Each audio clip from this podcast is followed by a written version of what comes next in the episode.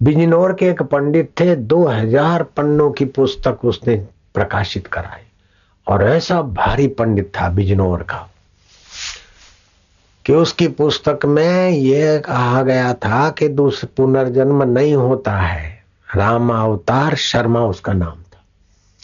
और ऐसा उसने तर्क दिए, ये दिए, वो दिए विदेशी, स्वदेशी विद्वानों के, और मनुष्य का मन जिधर को ठान लेता है ना फिर उधर ही वही दिखता है उसको।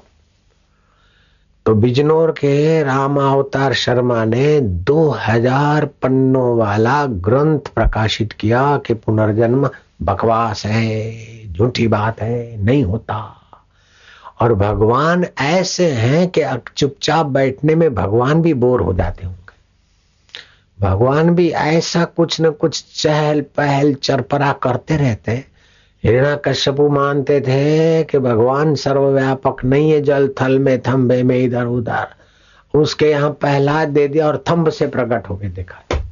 और ये नहीं मानते थे, पुनरावतार होता है, पुनर्जन्म होता है तो राम अवतार शर्मा बिजनूर में अपने घर का ही बालक, जब तोतली भाषा बोलने के काबिल हुआ तो बोलता है कि मैं तो फलाना भाई हूँ। और फलाने मोहल्ले में रहता था और मेरी ऐसी मृत्यु हो गई और मेरे दो बेटे ये कर रहे हैं अभी। और एक बेटी है, उसकी शादी ऐसी हुई थी और जमाई ऐसा निकला था। अरे बेटा, तू तो अभी चलने लायक नहीं, अरे बोले चलने लायक नहीं, मैं तो अगले जन्म ऐसा था। राम अवतार शर्मा गए, वो मोहल्ला, वो गली बिजनौर में देखने को, और आकर सिर पटकने लगे कि हाय रे, मैंने सारी अक्ल होशियारी लगाई थी, और दो हज़ार पन्नों का इतना बड़ा ग्रंथ लिखा था, और तुमने प्रभु मेरे घर में ही पुनर्जन्म का अनुभव कराने वाला बालक दे दिया। प्रभु, तुम्हारी क्या लीला है? हे लीलाधारी, तुम्हारी क्या अटकेली है? मुकम करो थी वाचालम, पंगो लंगे तेगिरी। ये कैसे दिखा दिया कि आज पढ़ाई का जमाना है, पढ़ाई का जमाना नहीं तो क्या खाएँगे, कैसे जिएँगे? आइन मीन तीन पढ़ा बापू, करोड़ों पढ़े लिखे का गुरु बनकर बैठा ये कैसा भगवान खेल दिखा रहे हैं? वर्ल्ड गिन्नी बुक में आश्चर्य क्या आते इससे बड़ा आश्चर्य कोई आज तक आया ही नहीं है, ना आ सकता है। अहमदाबाद से 25 किलोमीटर की दूरी होगी, बावला पच्चीस तीस जो भी।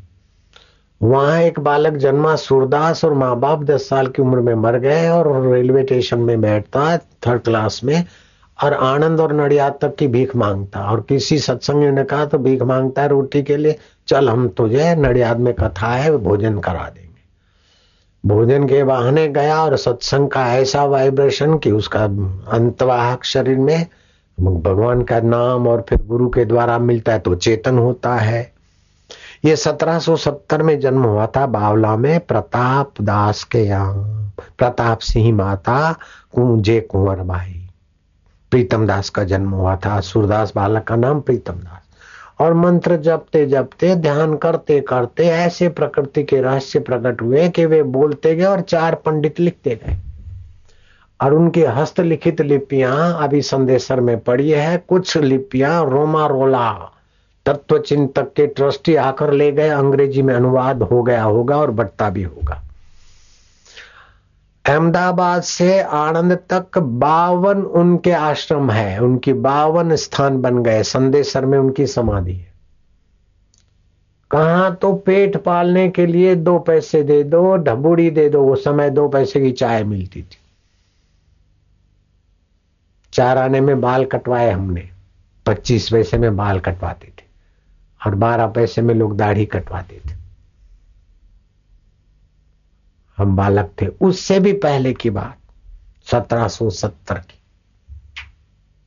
अधेला आधा पैसा, पाई पैसे का तीसरा हिस्सा भीख मांगते। और उसको मंत्र दीक्षा मिली और मंत्र जपते जपते शांत होते गए। भगवान में, सच्चिदानंद में शांत होते होते सत्य का प्रकाश हुआ और वो जो बोले, महाराज सत्संग हो जाए। और वो भजन भी ऐसे बोले कि साने करसू प्रसाद, करो अकाल वर्षा करने महाराज। भक्तों मरे भूख्या रे महाराज। ऐसा करते करते शांत हो गए, थोड़ी देर में बरसात चालू हो गई। ऐसा भी उनके जीवन में आया। ये तो सत्य संकल्प होता भी है।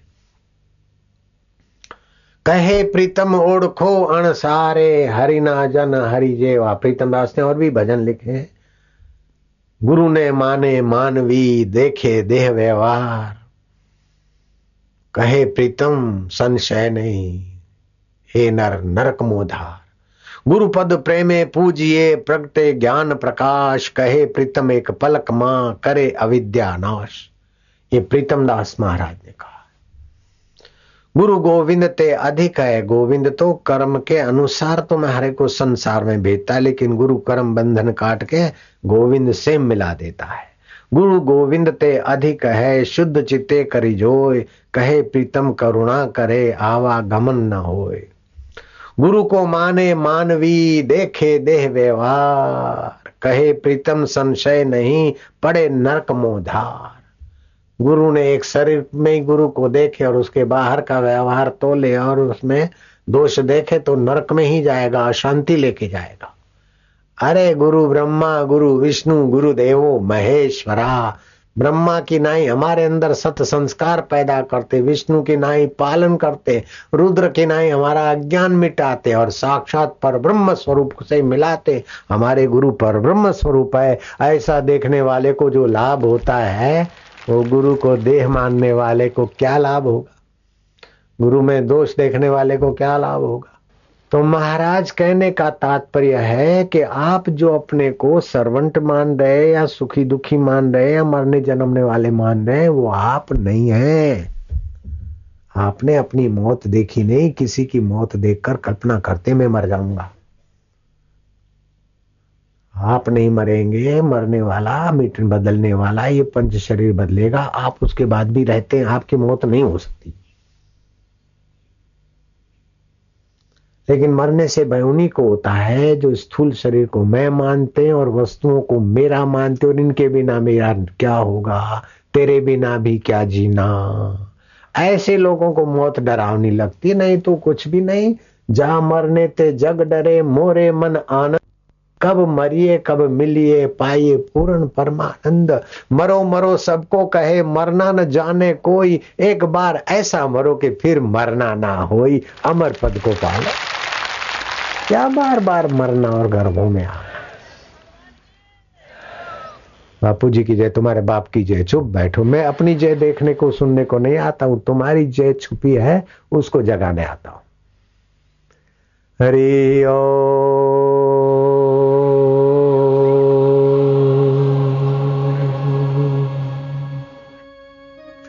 जितनी देर बोला, उतनी देर चुप्पी साधो बहुत लाभ होता है। रात को क्या करते? कुछ नहीं करते तो थकान मिटती मन बुद्धि। ऐसे उच्चारण करके कुछ ना करो तो आपकी थकान मिटाने का ये विधि है। जन्म जन्म की थकान मिट जाए। और जितना फ्रेशनेस, उतने पावरफुल विचार आते आप ईश्वर में थोड़ा विश्रांति पाओ, बढ़िया। तुम्हारा लेख बढ़िया होगा, तुम्हारा प्रवचन बढ़िया होगा, तुम्हारा विचार बढ़िया होगा। और बढ़िया में बढ़िया प्यारा भी तुमसे मिलने में लालायित होने लगेगा। हमने तो उस प्यारे के साथ भी शरारती की, सब कुछ फेंक देते थे। जिसको गरज होगी आएगा सृष्टि करता खुद लाएगा। ऐसा मोहब्बत ज़ोर पकड़ती है, शरारत का रूप लेती है। क्या समझते हो तुम? प्रेम में, निर्दोष प्रेम में वक्रता भी होती है। काम में और प्रेम में क्या फ़र्क है? काम चलता तो है, लेकिन क्षीण हो जाता है। और अधिक एक दूसरे से काम भोगो तो झगड़े का रूप लेता है, क्रोध का रूप लेता है। शिथिलता का, बीमारी का रूप लेता है। और राम रस दिने दिने वर्धते प्रेम दिन दिन बढ़ता है। उसमें थोड़ी वक्रता भी होती प्रेम में देश की दूरी नहीं होती, काल की दूरी नहीं होती, वस्तुओं की पराधीनता नहीं होती। और आदमी परमात्मा प्रेम पाने के लिए ही बनाया गया है। वो लवर लवरियाँ थूक चाटने के लिए वो प्रेम का उपयोग करते हैं, तबाही के रास्ते जाते बेचारे। सतगुरु मेरा सुरमा करे शब्द की चोट, मारे गोला प्रेम का, हरे भरम की कोट। ये भरम हो गया कि मैं ये फलाना हूँ, मैं पटेल हूँ, मैं भावसार हूँ, मैं मरने और जन्मने वाला हूँ। नहीं बेटा, तूने मृत्यु कभी देखी नहीं। और तेरी मृत्यु होगी नहीं, मरने वाले, बदलने वाले शरीर तो हज़ारों, लाखों, करोड़ों बार पैदा हुए मरे। तू अमर आत्मा है। रागम जुहोमी स्वाहा, द्वेषम जुहोमी स्वाहा, अस्मिता जुहोमी स्वाहा, अभिनिवेशम जुहोमी स्वाहा, अविद्याम जुहोमी स्वाहा, ये पाँच आहुतियाँ रोज दे दो तो बहुत अच्छा होगा। घरों में माया भी आहुतियाँ दे दो। हम राग को स्वाहा कर रहे हैं। तो देरानी जेठानी के झगड़े शांत हो जाएँगे पड़ोसी पड़ोसी के झगड़े शांत हो जाएँगे, निंदा शांत हो जाएगी। जो जातिवाद का वोटिंग करते वो अगर ये आहुतियाँ दे दें तो वो तो नेता नहीं, भगवत स्वरूप हो जाएँगे। सारी मानवता सारे पाँच भूत मिट जाए, फिर भी मैं अमिट हूँ। चिदानंद रूप शिवो हम शिवो हम गुरु प्रसाद ही हमारे पास है, हम काय के बिचारे बने? और ये इसीलिए सुना रहा हूँ कि आप भी उसी प्रसादी को बना लो अपनी गुरुदेव की। जैसे भीष्म पिता नाम ने अपने चिदघन चैतन्य स्वरूप में विश्रांति पाई। आप सभी की तपस्या का आज मैं स्वागत करता हूँ भगवान शिव जी के वचनों से। शिव जी कहते उनकी माता धन्य है, उनके पिता धन्य है, उनका कुल और गोत्र धन्य है, जिनके हृदय में गुरु भक्ति है। आप उच्चारण करना शिव जी के वचन हाँ? धन्या माता पिता धन्यो, धन्या गोत्रम धन्यम कुलोद्भव। धन्या च वसुधा देवी। यत्र स्यात् गुरु भक्तता हे पार्वती, उनकी माता धन्य है, उनके पिता धन्य है, उनका कुल और गोत्र धन्य है, जिनके हृदय में गुरु भक्ति है। तो राग और द्वेष मनुष्य को दुख देता है। तो राग मिटाना हो, द्वेष मिटाना हो तो अपने मन की कामना को महत्व न दो दूसरे के मन की अथवा दूसरे के हित की वृत्ति में न्याय युक्त शास्त्र युक्त अपने को लगा देना, ये एक उपाय है। पुरोहित किसको कहते हैं? जो पूर्व में ही हमारा हित चाहे, भलाई चाहे, उसे पुरोहित कहते हैं। पहले से ही सबका ध्यान रखे हित का उसे पुरोहित कहते हैं। ऐसे हम मन के पुरोहित हो जाएँ कि मन की वासना के अनुरूप होने से आसक्ति बढ़ेगी और मन की वासना निवृत्त करने में हम दूसरे के अनुरूप हो जाएँ। तो मन में पाँच प्रकार की बेवकूफ़ी को अगर हम पूछते हैं ना तो कितने भी विद्वान हो जाए, कितने भी धर्मात्मा हो जाए, कितने भी बड़े राजा, महाराजा, नेता हो जाए, लेकिन दुखों से पल्ला नहीं छूटेगा।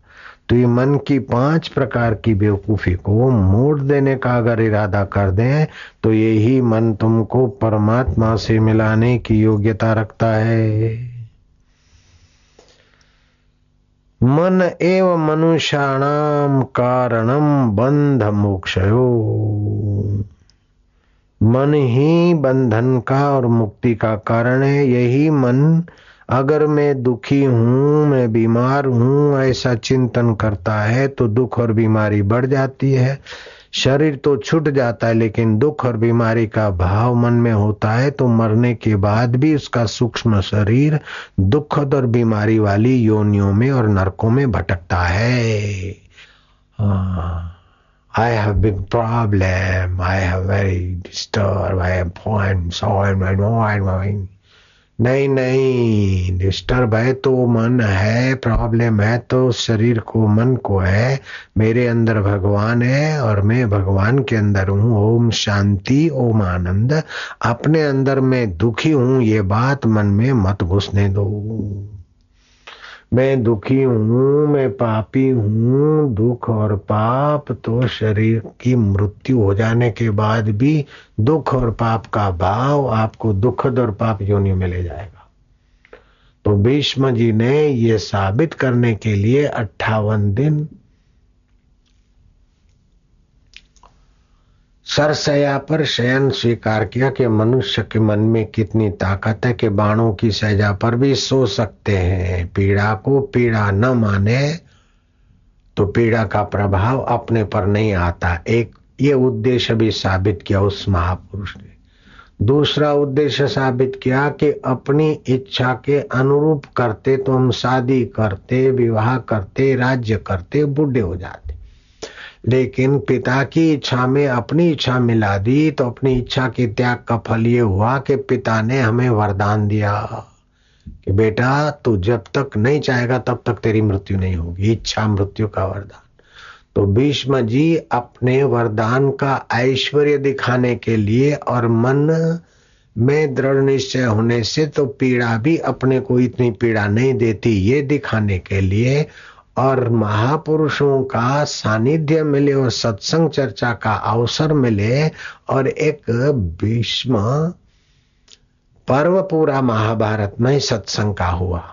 तो कभी ये नहीं सोचना कि भीष्म जी, आप उत्तरायण की मृत्यु के लिए रुके थे, हम तो दक्षिणायन में मर जाएँगे तो क्या होगा? हमारे में तो ये शक्ति नहीं है। ऐसा नहीं ऐसा सोचकर अपने को चिंता में, कठिनाइयों में मत डालना। कभी कभी ऐसे संयमी पुरुष दूसरों के हित में अपने मन की वासना की बलि देने वाले पुरुष कभी कभी ऐसा आचरण करते हैं कि जो समाज के लिए, भविष्य के लिए, आने वाले संतानों के लिए एक आदर्श बन जाता है। जैसे भगवान कृष्ण ने भीष्म पंचक को वरदान दिया। एकादशी से लेकर पूनम तक पाँच दिन जो भीष्म को अर्घ्य देगा। भीष्म को तो संतान नहीं थी, शादी नहीं थी, लेकिन जो निसंतान है, संतान नहीं होती, वे भीष्म पंचक को भीष्म जी को जल में खड़े होकर तर्पण करे और अंजलि दे, उपवास आदि करे, थोड़ा आदर करे तो उनको संतान होने लगेगी तो मनुष्य अगर अपने मन की करता है तो तुच्छ होकर क्रिकेट बन जाता है, सांप, भेड़, गधा, घोड़ा बन जाता है। लेकिन अपने मन की न करके दूसरे मन की शास्त्र के अनुकूल, दूसरे के हित की करता और अपनी वासना छोड़ता है। वासना पूर्ति में नहीं लगता, वासना निवृत्ति में लगता है। अपने मन को पुष्ट भोगी नहीं बनाता, अपने मन को योगी बनाने में लगता है। तो कितना सामर्थ्य आता है, ये दिखाने का भी उद्देश्य रहा होगा। उस संयमी पूर्ति व्रतधारी दृढ़ निश्चय व्यक्ति का। अब मन में पाँच प्रकार की तकलीफें आती है। उन तकलीफों को अगर आप सजाग रहे तो मिटा सकते हैं और आप लापरवाह रहे तो ये तकलीफें आपको मन के साथ भटकाती है। एक तो मंगलमय भगवान को अपना निकटवर्ती हितेशी नहीं मानना, ये एक बेवकूफ़ी मन में रहती। मैं सोचूं, माँ सोचा, पटो चाहे माँ सोचा, माँ बुधाए, माँ सोचा। तो जो मन सोचाएगा, वही सोचेगा ना भगवान और अपने हितेशी या गुरु के मन की नहीं करनी है, अपने मन की करनी है। तो समझो, ऐसे लोगों को और भविष्य में दुख आने वाला है। तो भगवान शास्त्र और माता पिता के मंगल भाव का अनादर करे और अपने मन की सोच से तो वे लोग तबाही के रास्ते चले जाते। तो ऐसे लोगों को सावधान होना चाहिए। माता, पिता, गुरु, शास्त्र और भगवान के मंगलमय विधान का आदर नहीं करने से मन हावी हो जाएगा। और आपको भटका भटका के घुट घुट के मारेगा। चाहे एक व्यक्ति की बात नहीं है तो निमित्त है, कोई व्यक्ति, बाकी सभी के मन का ही हाल है। माने अपने कहा, शास्त्र कहते हैं, गुरु कहते हैं, भगवान का विधान कहता है, उन सब की अवहेलना करके और अपने मन का निश्चय के अनुसार करने लगे तो समझ लो कि उनके ऊपर मन रूपी भूत हावी हो गया। एक तो भूत है, और दूसरा उसको दारू पिला दो, जिसको भूत लगा है। तीसरा फिर बिच्छी काट ले आए है, कहना क्या? तो आप मन के, मन आपका विनाशकारी शत्रु भी है और अविनाशी ईश्वर से मिलाने वाला मित्र भी है। आप अब उसको मित्र के रास्ते, मित्र होने के रास्ते घुमा रहे हो? कि शत्रु होने के रास्ते उसकी, जैसे घोड़ा है ना, उसकी लगाम संभालने की आपको ठीक अटकल आ गई तो वो घोड़ा आपको मंजिल तय करा देगा। लेकिन लगाम के बदले अगर आप उसकी पूंछ पकड़ने लग जाए तो आपका क्या हाल होगा? कल्पना ही करना रहा। पूंछ पकड़े रखो तुम घोड़े की तो क्या नहीं होगा बोलो पैर भी छिलेंगे, घुटने भी छिलेंगे, छाती भी छिलेगी इससे साहब ईसा सब, जो भी प्रसाद सब छिल जाएगा। पैसे भी छिल जाएँगे, नोट भी छिल जाएँगे लोग। पूंछ पकड़ के बैठे तो घोड़े की। ऐसे ही मन में जो आए, वो ही करने लग गए। शास्त्र, ईश्वर, गुरु के सिद्धांत की अवहेलना की तो तुम्हारा दुर्भाग्य गहरा होता जाएगा।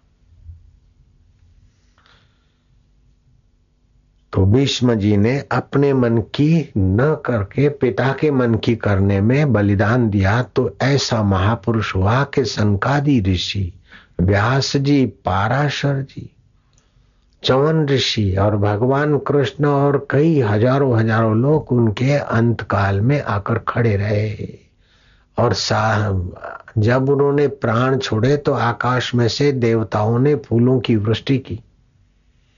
तो अपने मन की न करके पिता के मन की दूसरे के हित की कर देते हैं और अपने को संयम में लगा देते हैं तो आदमी कितना ऊँचा होता है ये पुरुष ने प्रत्यक्ष करके दिखाया, उपदेश अकेला नहीं, उनका जीवन ऐसा प्रमाणभूत करके दिखाया हो। तो एक बात है कि मन की कहे के अनुसार अथवा मन की इच्छा पूर्ति का दास नहीं होना चाहिए। व्यर्थ की इच्छाएँ निवृत्त करो और शास्त्र, संत और भगवत सम्मत इच्छाओं का उपयोग करके अपना मंगल करो। दूसरी बात है कि हमारा मलिन स्वार्थ फिर चाहे कूड़ करें, चाहे राजनीति करें, चाहे कपट करें, चाहे चुगली करें, चाहे ठट्ठा मस्करी करें, लेकिन अपने मन के स्वार्थ के अनुसार हम जीने को जब करते हैं तो समझ लो मन का दुगना ताकत बढ़ गया। अगर तीसरा ताकत मन की कैसे बढ़ती है? पद पद पर डरते रहे। ऐसा हो जाएगा तो वैसा हो जाएगा। तो जो शरीर को मैं मानता है वस्तुओं को मेरा मानता है और संसार में सत्य बुद्धि करता है, उसका भय से पल्ला नहीं छूटेगा। छापा तो बरोड़ा में पड़ा, लेकिन धड़कन नडियाद वालों की चालू हो गई। छापा तो दरोड़ा तो माणक चौक में पड़ा, लेकिन रेवड़ी बाज़ार वालों की धड़कन चालू हो जाएगी। दरोड़ा तो कलोल में पड़ा, लेकिन साबरमती की धड़कने चालू हो जाएगी। दरोड़ा तो दिल्ली में कहीं पड़ा बिल्डरों के पास, लेकिन देश भर के बिल्डरों के धड़कने चालू हो जाती। तो पद पद पर भयभीत होकर मन अपनी सात्विकता खो देता है। मुँह के बल जा गिरता है। पीछे का याद करके फरियाद करने वाला मन तमोगुण में जाता और सुख की आग जलाता है। और आगे का कल्पना करके मुँह के बल गिर के भय की खाई में गिरता है। वर्तमान में आसक्ति करके विकारों में न गिरे ऐसी सावधानी रहे, खाए, पिए, बेटे, बेटी, जन्म, ये सब करे। लेकिन अति संसार से सुख लेने की भावना से नहीं, मर्यादा का निर्वाह करे। तो तीसरा मन का दोष है कि पद पद पर डर जाना, भयभीत हो जाना। और चौथा मन का दोष है कि हमारी प्रमाद भरी आदतें, जैसे गप लगाने की आदतें हैं, पान मसाला की आदत है व्यर्थ का फ़ैशन करने की आदत है, व्यर्थ का घूमने की आदत है, ऐसे कई जो उनके बिना चल जाए ऐसी आदतों को हम पोषते रहे तो ये चौथा हमारा घाटा मन की चालीस गुनी ताकत हो जाएगी हमको नचाने की। और पांचवा मन का दोष ये है, उसको अगर नहीं निकाले तो पांचवा दोष तो इससे भी ज़्यादा खतरनाक है।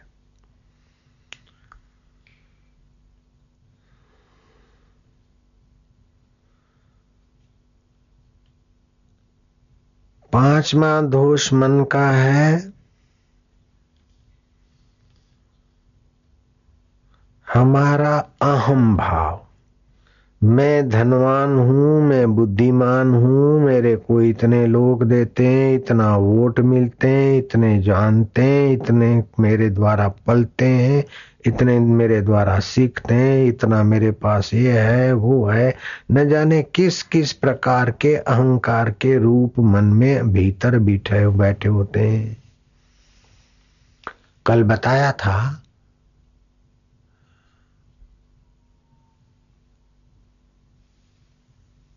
कि आईने को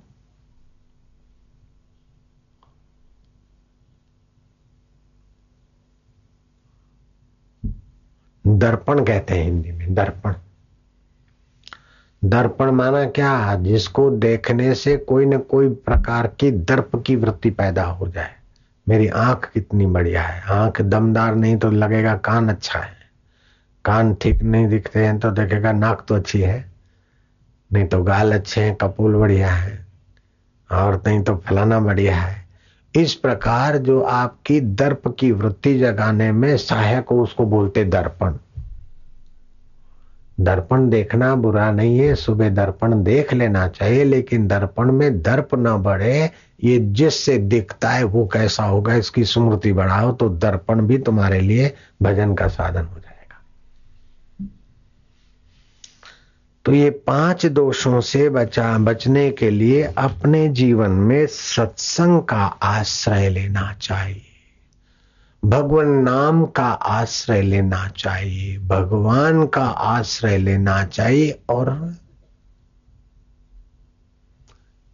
फरियादात्मक जीवन नहीं, द्वेषात्मक जीवन नहीं, किसी से वैर लेना या बदला लेना या टोटे चबाने का विचार करने से अपना मन मलिन न, मलिन हो जाता है। तो अपने मन में मैं दुखी हूँ अथवा मन में द्वेष, राग, अभिनिवेश न रहे, इसीलिए सुबह के सत्संग में बताया था कि हर रोज ये पाँच आहुतियाँ मानसिक रूप में दे दो कभी कभी तो जौ तिल आदि लेकर व्यवहार में यज्ञ करके दे दो आहुतियाँ। अविद्याम जो होमी स्वाहा। जो नित्य वस्तु परमात्मा है, उसको न जानने वाला जो अज्ञान है, उसकी हम आहुति देते हैं। अस्मिता जो हो मी स्वाहा, मैं धनी, मैं साहूकार, मैं सेठ, मैं फलाना मैं फलाना, उसका स्वाहा। अभिनिवेशम स्वाहा, मृत्यु का भय, बदनामी का भय, फलाने का भय, अथवा मैं तो बदनामी से नहीं डरता, मैं तो खुले दारू पी सकता हूँ तो तू नकट्टा है। बदमाश नकट्टे लोग बदाम, बदनामी से नहीं डरते। और सज्जन पुरुष बदनामी जैसा काम ही नहीं करते, इसलिए नहीं डरते। तो बदनामी का काम करता रहे और नहीं डरे तो वो तो नकट्टा है, वो तो लोफर है, वो तो आवारा है। बदनामी का काम करे और डरे नहीं, वो तो लोफर है, लुफंगा है, लुफंगी है। बदनामी का काम करती और डरती नहीं है तो लुफंगी है वैशा है उसको तो क्या है? अरे मैंने तो चार फ्रेंड कर लिए ये पांचवा है तो तू तो वैशा के लाइन में है। मैं तो डरती नहीं मैंने तो पापा को भी कह दिया मैं तो फलाने से शादी किया फिर अभी उससे थोड़े से उसे मैं, मैं कुछ भी करूँ मेरा क्या? चाहे जहाँ जाऊँ चाहे जहाँ आऊँ चाहे जहाँ खाऊं तो फिर मक्खी बनेगी खटमल बनेगी कुछ कीड़ी बनेगी मकोड़ियाँ बनेगी।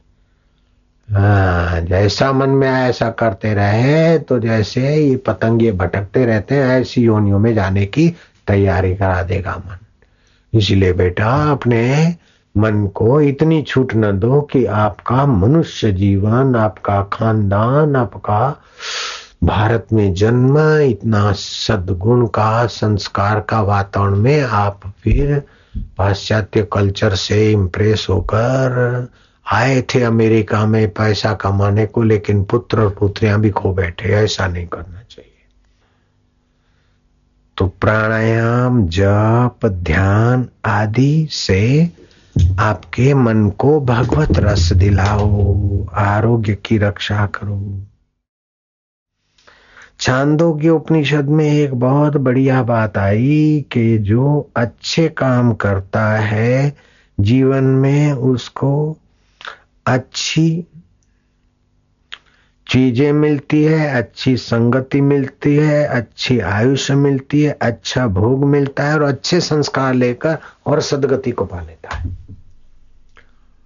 और जो बुरा चिंतन करता है, बुरे काम करता है और मन के पीछे लगा रहता है, उसको धीरे धीरे चमचे चमचियाँ खुशामत खोर मिलकर, नेताजी आप तो बड़े ऐसे हैं, फलाने जी हैं, तुम तो ये हो, तुम तो भगवान हो, तुम तो ये हो, उसका बड़ा बुरा हाल कर देते ऐसे कई भगवान पैदा हो हो के मर गए हमारे सामने हमने देखा। कुंभ के मेले में एक बार त्यानवे भगवान इकट्ठे हुए थे। अपने अपने चमचों ने उनको भगवान घोषित किया और वो बेवकूफ़ लोग भी अपने को भगवान मानकर, मैं भगवान हूँ, ये सब भगत है, ये सब दास है, मैं भगवान अरे भगवान है तो बेटा, सारा ब्रह्मांड भगवान है, तू भी भगवान है, सारा विश्व भगवान है। कीड़ा मकोड़ा भी भगवान की अभिव्यक्ति और मैं भगवान हूँ, मैं विशेष हूँ तो वो हिरणा कश्यपु की विशेषता नहीं रही। तो तेरी सौ, दो सौ, पाँच सौ, हज़ार, दस हज़ार चमचे तेरे भगवान पने को कहाँ तक चलाएँगे? जब भगवान का अपोजिशन होगा तो भगवान को दुख भी ऐसा होगा और भगवान भीतर से टूट भी ऐसे जाते हैं। ऐसे कई भगवान को मैंने बनते भी देखा और टूटते भी देखा। तो इस प्रकार का जो मन का है ना अपने में विशेषता का आरोप ये ना करो। अपने में आ, किसी बात की विशेषता ना रखो। अगर संकल्प सत्य होता है मेरे पास एक आया था बयालीस साल पहले हम डीसा में जब रहते थे तो वाराही गए थे प्रवचन करने को। तो वहाँ का जो भी मैदान था भर गया था पहली बार ही भीड़ हो गई। तो एक साधु आया, सत्संग के बाद वो बुढ़ा साधु मेरे पास आकर फुट फुट के रोया। मैं क्या, महाराज, क्या बात है? क्या सेवा कर? बोले, पहले तो मेरे को मेरे इलाके, मेरे गाँव में और आसपास में सब लोग मेरे को भगवान मानते थे। और किसी को भी पानी देकर दे देता था, उसको रोग ठीक हो जाते, उसको ये हो जाता हुआ। अब वो शक्ति भी चली गई और लोग मेरे विरोधी हो गए। मैं मुँह दिखाने के लायक नहीं रहा। अब क्या करूँ? अब वो मेरे से बड़ी उम्र के थे। मैं उस समय छब्बीस साल का रहा हूँगा सत्ताईस, अट्ठाईस, छब्बीस के बीच। और वो तो साठ साल के होंगे। और मेरे आगे आके फुट फुट के रोए। तो मैं थोड़ा शांत हुआ। फिर मैंने शांत होने से पता चलता है गहराई में मैंने कहा, महाराज, तुमने त्राटक की साधना किया था तो उसकी और श्रद्धा बढ़ गई कि हाँ प्रभु जी हाँ वो मेरे को प्रभु जी प्रभु जी वो प्रभु जी के तो पूजे जा रहे थे, और फिर मेरे को आप तो अंतर्यामी है। मैं क्या आपने त्राटक की साधना की थी? एकाग्रता से संकल्प कम होते हैं। संकल्प कम होते हैं तो फिर कोई भी संकल्प करो तो उसके संकल्प का सामर्थ्य पानी में, चीज़ में, वस्तु में, व्यक्ति पर वो काम करता है। अब वो संकल्प तुमने काम करने का त्राटक की साधना किया एकाग्रता की, ठीक है। लेकिन फिर लोगों के संपर्क में आते ही पुजवाते और साधना छूट गई और खर्च चालू हो गया तो खत्म हो गया स्टॉक तो फिर वो पूछते नहीं, पूज, पूजने नहीं। अगर पुजवाने में आपने रस नहीं लिया होता और आप साधन भजन करके ईश्वर पाने में लगते तो ये दिन नहीं आते। लेकिन एकाग्रता के फल से आप ही वाहवाही पाने में लग गए, भगवान कहलाने में लग गए, इसलिए महाराज ये तकलीफ़ हो गई। नारायण हरि नारायण हरि। पाँच पच्चीस लोग मानने लग जाते ना तो भूत घुस जाता है एक प्रकार का कि हम भी कुछ विशेष है। सौ, दो सौ, पाँच सौ, हज़ार, दो हज़ार मानने लग जाते हैं तो बस ऐसी हवा घुस जाती है कि समझते कि भगवान ही मैं हूँ। अरे भगवान तो सृष्टि की उत्पत्ति करते हैं, पालन करते हैं, संहार करते हैं। तू एक मक्खी तो उत्पन्न करके दिखा ले, एक चिड़िया तो उत्पन्न करके दिखा दे। ऐसे ऐसे बकवास क्या करता है भगवान भगवान भगवान? भगवान बनने वाले भी बेवकूफ़ और भगवान मानने वाले भी बेवकूफ़ हो जाते गधे में भी भगवान देखने की संस्कृति हमारी है।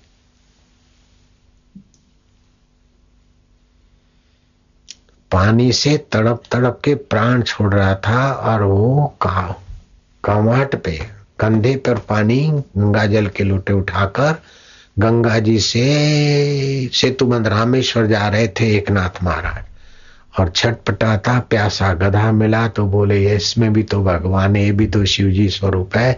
वहाँ रामेश्वर भगवान को पानी पिल चढ़ाऊं, इसी भगवान को चढ़ा देता हूँ। तो गधे में भी भगवान मानने की हमारी संस्कृति है, कुत्ते में भी भगवान मानने की संस्कृति है। तो किसी मनुष्य में भगवत बुद्धि करना, भगवत बुद्धि करना कोई बुरा भी नहीं है।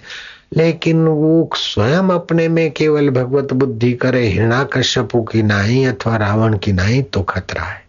बाकी किसी संत को आप भगवान के, हम हमारे गुरुदेव को गुरु भगवान मानते, महावीर को भगवान मानते, बुद्ध को भगवान मानते, वो भी तो हमारे जैसे ही मनुष्य थे। तो भगवत भाव में विश्रांति पाई और भगवान बनने के, कहलाने के लिए उन्होंने साधन नहीं किया। भगवान में विश्रांति पाकर दूसरों को भगवान में विश्रांति ग्रस्त ले गए। फिर लोगों ने भगवान माना उनको तो कोई बात नहीं। हम विरोध भी उसका नहीं, हम तो कुत्ते में भगवान है अथवा कुत्ता भी मेरा प्रभु है, इस बात को मानने में इनकार नहीं करते। और फिर कभी जो चमचों के कारण भगवान बन जाते हैं उनका हम स्वीकार नहीं करते। लो। कुत्ता अपने तरफ़ से भगवान नहीं बनाए, हमारी नज़रिया से उसकी गहराई में हम भगवान देखते। और वो चमचों के कारण जो भगवान बन के बैठा है तो बना हुआ भगवान तो बिगड़ जाएगा, लेकिन भगवत तत्व में ठीक आराम पाया तो भगवान क्या चीज़ होता है? बापू, ऐसा बोल रहे भगवान क्या चीज़ हाँ कि भगवान क्या चीज़ होते भगवान का भगवान पना जो सिद्ध करता है, वो सतगुरु तो भगवान पद से भी ऊँचा हो जाता है। काय को झंझट मोल लेना? भगवान बनकर काय को गिने गिनाए चमचों का भगवान बन के रहना और परेशानी मोल लेना। भगवान भी जहाँ मत्था टेकता है, वशिष्ठ जी महाराज भगवान के गुरु हैं। सांदीपनी भगवान के गुरु है और भगवान कहते हैं कि मुझे चरण धोने दो। श्रीमद भागवत के चौरासीवा अध्याय, बारहवा स्कंद। ग्यारहवा, बारहवा, ग्यारहवा स्कंद, चौरासीवा अध्याय। बारहवा और तेरहवा श्लोक। संत लोग आते हैं तो भगवान कृष्ण उनके चरण धोते हैं। तो कोई ब्रह्मवेता संतों ने कह दिया कि हम तुमको पहचानते हैं। तुम आदि नारायण हो, भगवान हो स्वयं। और वसुदेव के यज्ञ में चरण धोने की सेवा और पत्तल जूठी उठाने की सेवा कर रहे हो, तुम अपने को छुपा रहे हो, माधव। तुमको क्या चाहिए? कोई बेटा चाहिए या मुक्ति चाहिए या आशीर्वाद चाहिए? तुमको क्या चाहिए जो ये सेवा करते? तब भगवान कृष्ण कहते हैं कि पचासों वर्ष की निष्कपट भक्ति से भी हृदय का अज्ञान नहीं मिटता, लेकिन तुम्हारे जैसे आत्मरामी संतों की चरण रज से हृदय का अज्ञान मिट जाता है। दो मुहूर्त का सत्संग भी जो काम करता है, वो पचास साल की निष्कपट भक्ति से भी अज्ञान दूर नहीं होता। ये भगवान के वचन का अनुवाद में सुना रहा हूँ आपको। भागवत का है। क्योंकि तीर्थ और प्रतिमा का तो बहुत समय तक सेवन किया जाए, तब वे पवित्र करते हैं। परंतु सतपुरुष तो दर्शन मात्र से ही कृतार्थ करते हैं। इसलिए महाराज, मेरे को चरण धोने दो, पग मने धोवा दो रघुरा अग्नि, सूर्य, चंद्रमा, तारे, पृथ्वी, जल, आकाश, वायु वाणी और मन के अधिष्ठाता देवता उपासना करने पर भी पाप का पूरा पूरा नाश नहीं कर सकते, क्योंकि उनकी उपासना से भेद बुद्धि का नाश नहीं होता। वह और भी दृढ़ होती है, परंतु यदि घड़ी दो घड़ी भी ज्ञानी महापुरुषों की सेवा की जाए तो वे सारे पाप ताप मिटा देते, हृदय में शांति, आनंद और ज्ञान प्रकाशित कर देते हैं भेद बुद्धि का नाश करके अभेद आनंद को उत्पन्न करने वाले संत के चरण धोने का महाराज। जो मनुष्य वात, पीत और कफ इन तीन धातुओं से बने हुए शव जैसे शरीर को ही मैं मानता है, तथा स्त्री पुरुष, स्त्री बालक और परिवारों को ही मेरा मानता है। और पत्थर की या मिट्टी की या धातुओं की या काष्ट की बनी हुई मूर्ति को ही इष्ट देव मानता है, तथा जो केवल जल को ही तीर्थ समझता है। ज्ञानी महापुरुषों का संग सन ज्ञानी महापुरुषों में महत्व बुद्धि नहीं रखता। वह मनुष्य होने पर भी पशुओं में भी नीच गधा ही है। दसवा स्कंद, चौरासीवा अध्याय, ग्यारहवा, बारहवा और तेरहवा श्लोक का अनुवाद मैंने आपको सुनाया। तो भगवान कृष्ण संतों के चरण धोते तो आप संतत्व को प्राप्त हो जाओ ना। अरे एको देव गुड़ाकेशु सर्वभूतेशु एक ही परमात्मा सत्ता सभी प्राणियों में है, वही वास्तव में भगवान है। और उस भगवान को ठीक से जानकर अपना देह ध्यास मिट गया, अपना कपट मिट गया, अपनी पुजवाने की वासना मिट गई तो आप भगवान अपने को मानते तो ठीक है, भगवान जिन जहाँ मत्था टेकते ऐसे आप सतपुरुष हो गए। तो मैंने तो झंझट मोल लेने का रास्ता ही नहीं पकड़ा। मैंने कहा, अपने को तो भगवान बनना ही नहीं है। अपन जो है उसको जान लिया तो काफ़ी है, बनेंगे तो बिगड़ेंगे। कहे को बनना जो है उसी को जान लो, बस संतत्व हो गया। जन्मों का अंत हो गया संत अज्ञान का अंत हो गए संत दुखों का अंत हो गए संत राग द्वेष का अंत हो गए संत। अविद्या राग, द्वेष, अभिनिवेश का अंत हो गए संत। तो संत के आगे तो भगवान भी मत्था टेकते तो काय को परचूरण का धंधा करना? अपने होलसेल में बन जाओ। नारायण हरि, भगवान की तो फिर उपाधि लो तो सृष्टि की उत्पत्ति करो, पालन करो, संहार करो। सुदर्शन धारण करो धनुष बाण धारण करो, ये करो। तो अपन करने का नहीं है, अपने पास है भी नहीं, वो करना भी नहीं। कह को मुसीबत मोल लेना? भगवान किसको कहते मैं कई बार सत्संग में कहा, भगवान, जो भरण पोषण की सत्ता देता है सबके हृदय में। जो गमनागमन की सत्ता देता है सबके चित्त वह जो वाणी वैखरी मध्यमा पश्यंती परा का अधिष्ठान है। न न, मन ही तन और संसार न रहे, फिर भी जो साथ नहीं छोड़ता, उसका नाम भगवान है। तो ये पचड़े में क्यों पड़ो बेटे? काया को मुसीबत मोल लेते। एक मुखीनो छोकरो तो मुखीनो। मुखी का लड़का था और पहले के जमाने में बचपन में शादियाँ कराते थे बाल बाल विवाह था।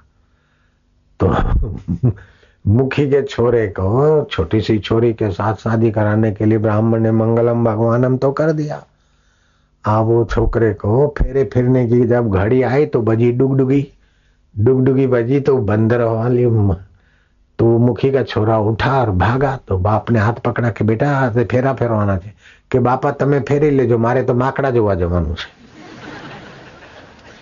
અરે અલા તો ફેરા પર વરરાજા છે તો હું તને વરરાજા બનાવું કે બાપા એટલું તો મેં तो ઘણું કર્યું બાકીનું તમે કરી નાખો મારે તો માખડા જોવા જવું कई कई लोगों को ऊंची साधना ऊंचा मंत्र मिलता और फिर भी बोलते मैं उधर गया मैं उधर गया तो मेरे को लगता है कि मेरा चेला है कि मन का चेला है मूर्ख सुपात्र मिले तो कुपात्र को ज्ञान दिया न दिया, ये कुपात्र तो मंत्र दीक्षा लिया, मेरा दीक्षा लेने वाला फिर सोचता, मेरे को भूत है, मेरे भुआ के पास गया, इधर गया, ऐसा अगर कोई कभी कभी दस, बीस, पचास हज़ार लाख में कोई एक आधा मूर्ख मिल जाता है तो मेरे को लगता है कि ये मूर्ख है कि मैं मूर्ख हूँ कि ऐसा एक दीक्षा दी मैंने। है, मेरा चेला कहलाता है तो मैं ही मूर्ख हूँ मूर्खों का चेला भी तो गुरु गुरु, मूर्खों का गुरु भी मूर्ख हो गया। लेकिन संख्या मूर्खों की ज़्यादा नहीं है। लाख में पचास हज़ार में एक आध मूर्ख चेला होता ही है। तो मुझे लगता है ये मूर्ख है कि मैं मूर्ख हूँ ऐसे का गुरु बन गया मैं। तो कभी कभी। कहाँ गए थे बोले कि मैं फलाने तीर्थ में गया था? कहाँ गए थे बोले, मैं फलाना ये कर रहा था। अरे मूर्खानंदन जब तेरे को गुरु मंत्र मिला है, फिर तू इधर भटके, उधर भटके, कभी जाए केदार, कभी जाए मक्के, गुरु के ज्ञान का अनादर करके खा रहा है, दर दर के धक्के आ रहे तो दिले तस्वीरें है यार, जबकि गर्दन झुला झुका ली मुलाकात कर ले। कई ऐसे ऐसे मिल जाते कि दीक्षा लेने के बाद, आश्रम में आने के बाद, फिर जाओ तो उधर जा रहे, उधर जा रहे, इधर के जा रहे उबड़ इधर अरे वो तांत्रिक दो पैसे का, वो अरे बोले, देवी की साधना करता है तो देवी की साधना मूर्ति के आगे घुटने टेक रहा है, मूर्ख। मूर्ति है, मूर्ति मूर्ति में भगवत भाव करने की सत्ता जिस भगवान से आती मैं सीधा तेरे को उधर कॉन्टेक्ट कर रहा है, और तू उधर जा रहा है। मैं राजकुमार समझ के तुझे राज तिलक कर रहा हूँ, और तू चपरासियों के पैर धोने को जा रहा है। कैसा मूर्ख है, तू मूर्ख है कि मैं मूर्ख हूँ? सुपात्र मिला तो कुपात्र को ज्ञान दिया न दिया, सुशिष्य मिला तो कुशिष्य को ज्ञान दिया न दिया। मस्का मारने वाला हमारा हित नहीं कर सकता है। और हमारा हित जो कर सकता है, वो मस्का नहीं मारता, वो प्रेम कर सकता है। अनुशासन डांट सकता है, प्रेम कर सकता है। जिसको डांटने की ताकत नहीं, वो प्रेम भी उसका मस्का ही है जो डांटने की ताकत रखता है, वही प्रेम करने की ताकत रखता है। तो भल भले को मेरे गुरु जी डांट देते थे, मैं भी डांट देता हूँ भल भले को। एक बार तो एक आदमी आया, एक हज़ार करोड़ की पार्टी था। और मेरे को संदेशा मिला कि उनको प्लेन पकड़ना है और वो दर्शन करना चाहते मैं क्या मैं तो नियम करके फिर आऊँगा तो कर लेगा दर्शन। आधा घंटे के बाद फिर कोई संचालक को खतबत हुई कि वो उनका प्लेन है और वो दर्शन करना चाहते। ऐसा एक दो बार हुआ। मैं तो गया नहीं, वो तो बैठे रहे। जब मैं गया तो मैंने उसको बोला कि तुम्हारे पास इतनी संपत्ति है, या तुमने कोई जो इधर सेवा किया है तो उठा के अपना कमरा ले जा तू। अगर चाहिए तो तेरे कमरे का या मकान का मैं पैसा दिला दू। तूने कोई मेरे को खरीद नहीं किया है। तो इतने संपत्ति का मालिक है तो इधर पाँच पच्चीस हज़ार या दस लो लाख, पाँच लाख का जो तूने बनाया है, उठा के ले जा, नहीं तो मैं उसके पैसे दिला दू। ये कोई ज़रूरी है क्या कि तू आवे और मैं दर्शन देने को आ जाऊँ बाहर?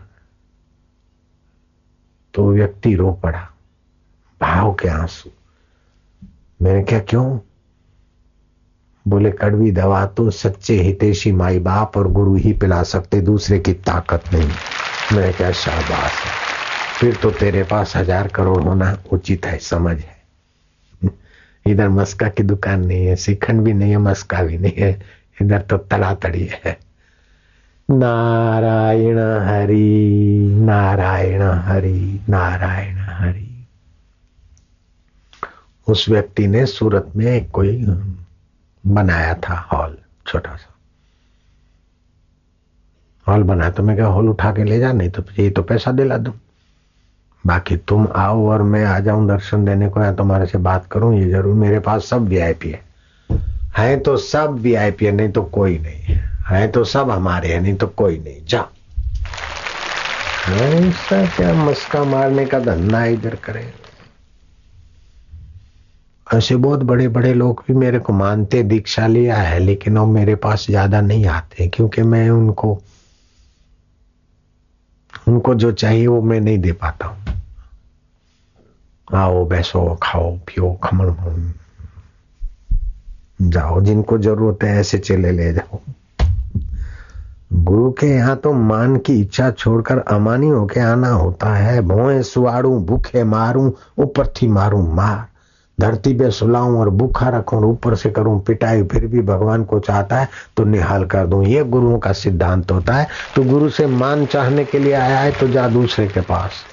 किसी सेल्समैन के पास जाओ। कोई पैसे का लालचू हो, उसके पास जाओ। हाँ वो तेरी खुशामद करेगा रॉन्ग नंबर है तो गलत जगह पे आ गया है।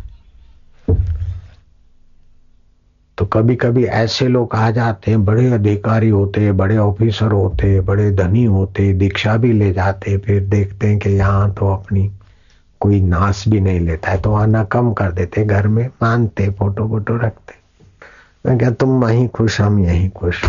हमारे तो बहुत ग्राहक, ये दस पाँच ग्राहक कम हो गए सौ दो सौ तो क्या घाटा पड़ता है? दो सौ ग्राहक घट हो गए तो दो हज़ार ग्राहक दूसरे बन जाते रोज, क्या करना? उनको देख के तो मुझे आश्चर्य नहीं होता है। लेकिन उनको देखकर आश्चर्य होता है कि सुपात्र मिले तो कुपात्र को ज्ञान दिया न दिया। सुशिष्य मिले तो कुशिष्य को ज्ञान दिया न दिया। कुशिष्य मान चाहेगा। अगर सुशिष्य मिले तो कुशिष्य को ज्ञान दिया न दिया।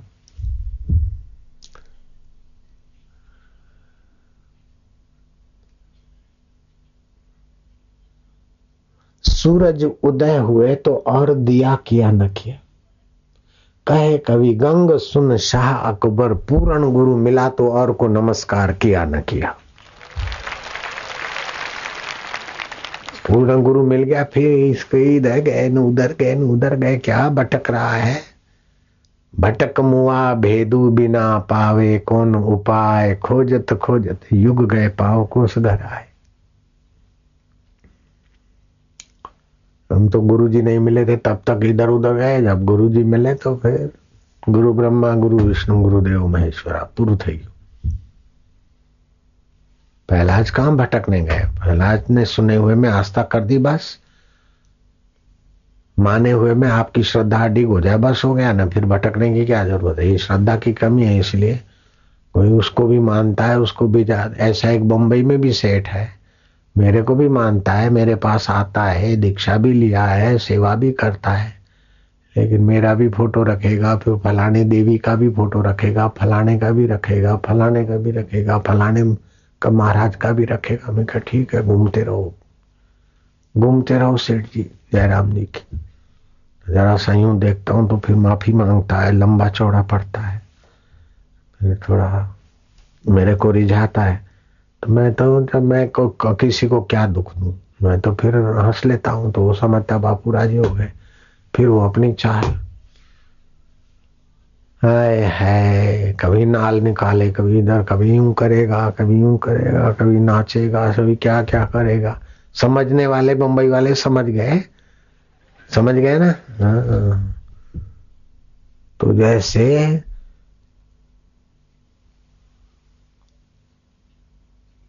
सती स्त्री के बहुत पति नहीं होते। सती स्त्री के बहुत पति नहीं होते।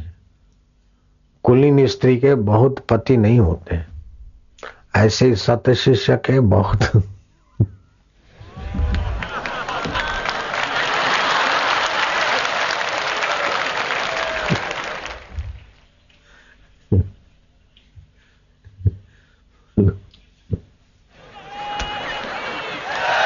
एक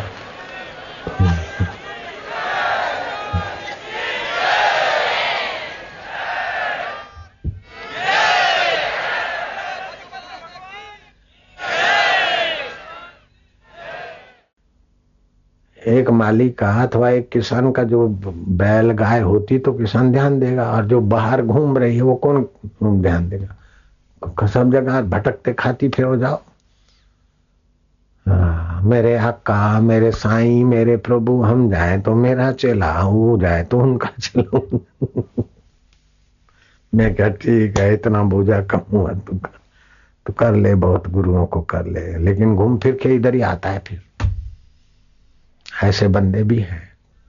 हाँ, घूम फिर के इधर ही आता है फिर कई जगह भटकता है फिर इधर आता है फिर इधर उधर भटकता है कहीं कुछ मिल जाए ज़्यादा कुछ टना टनाटन।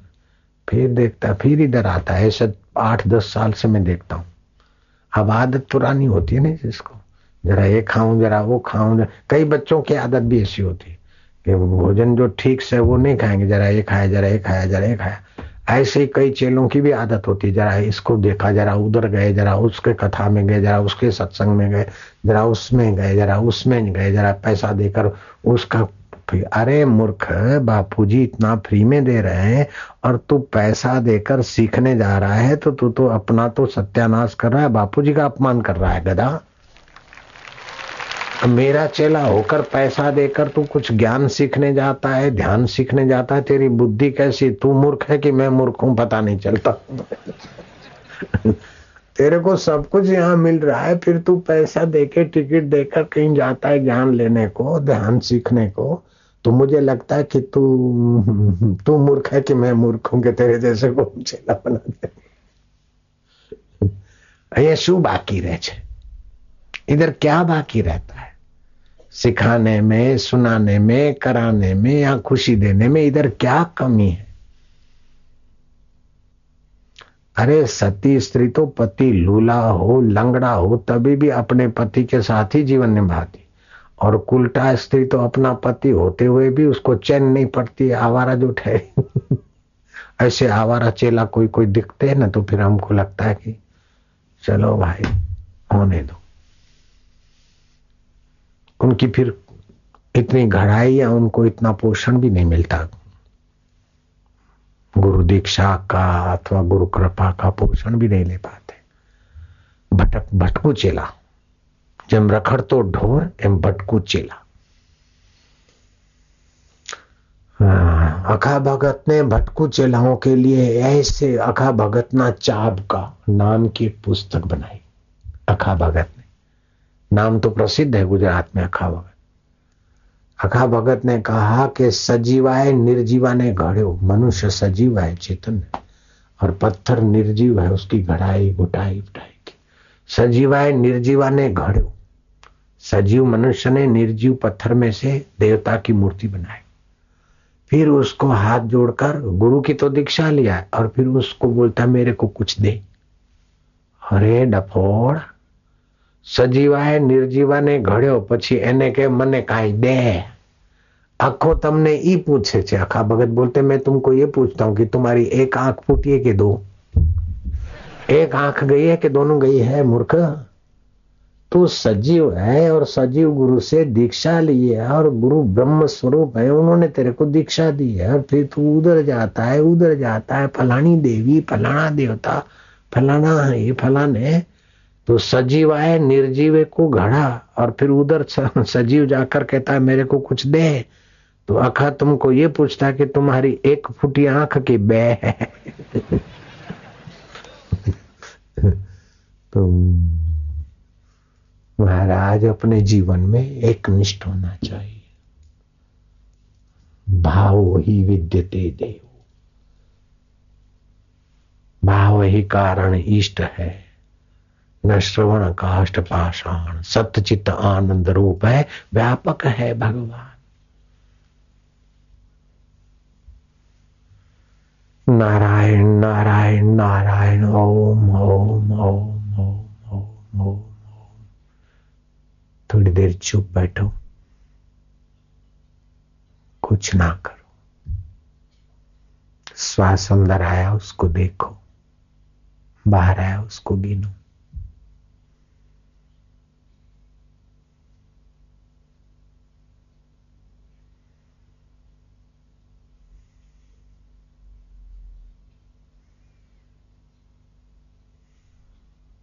श्वास अंदर आया, उसमें ओम।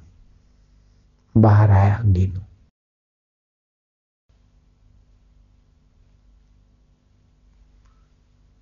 अपने तरफ़ से श्वास चलाना मत बच्चे। जो चल रहा है, बस उसमें मिला दो भगवान का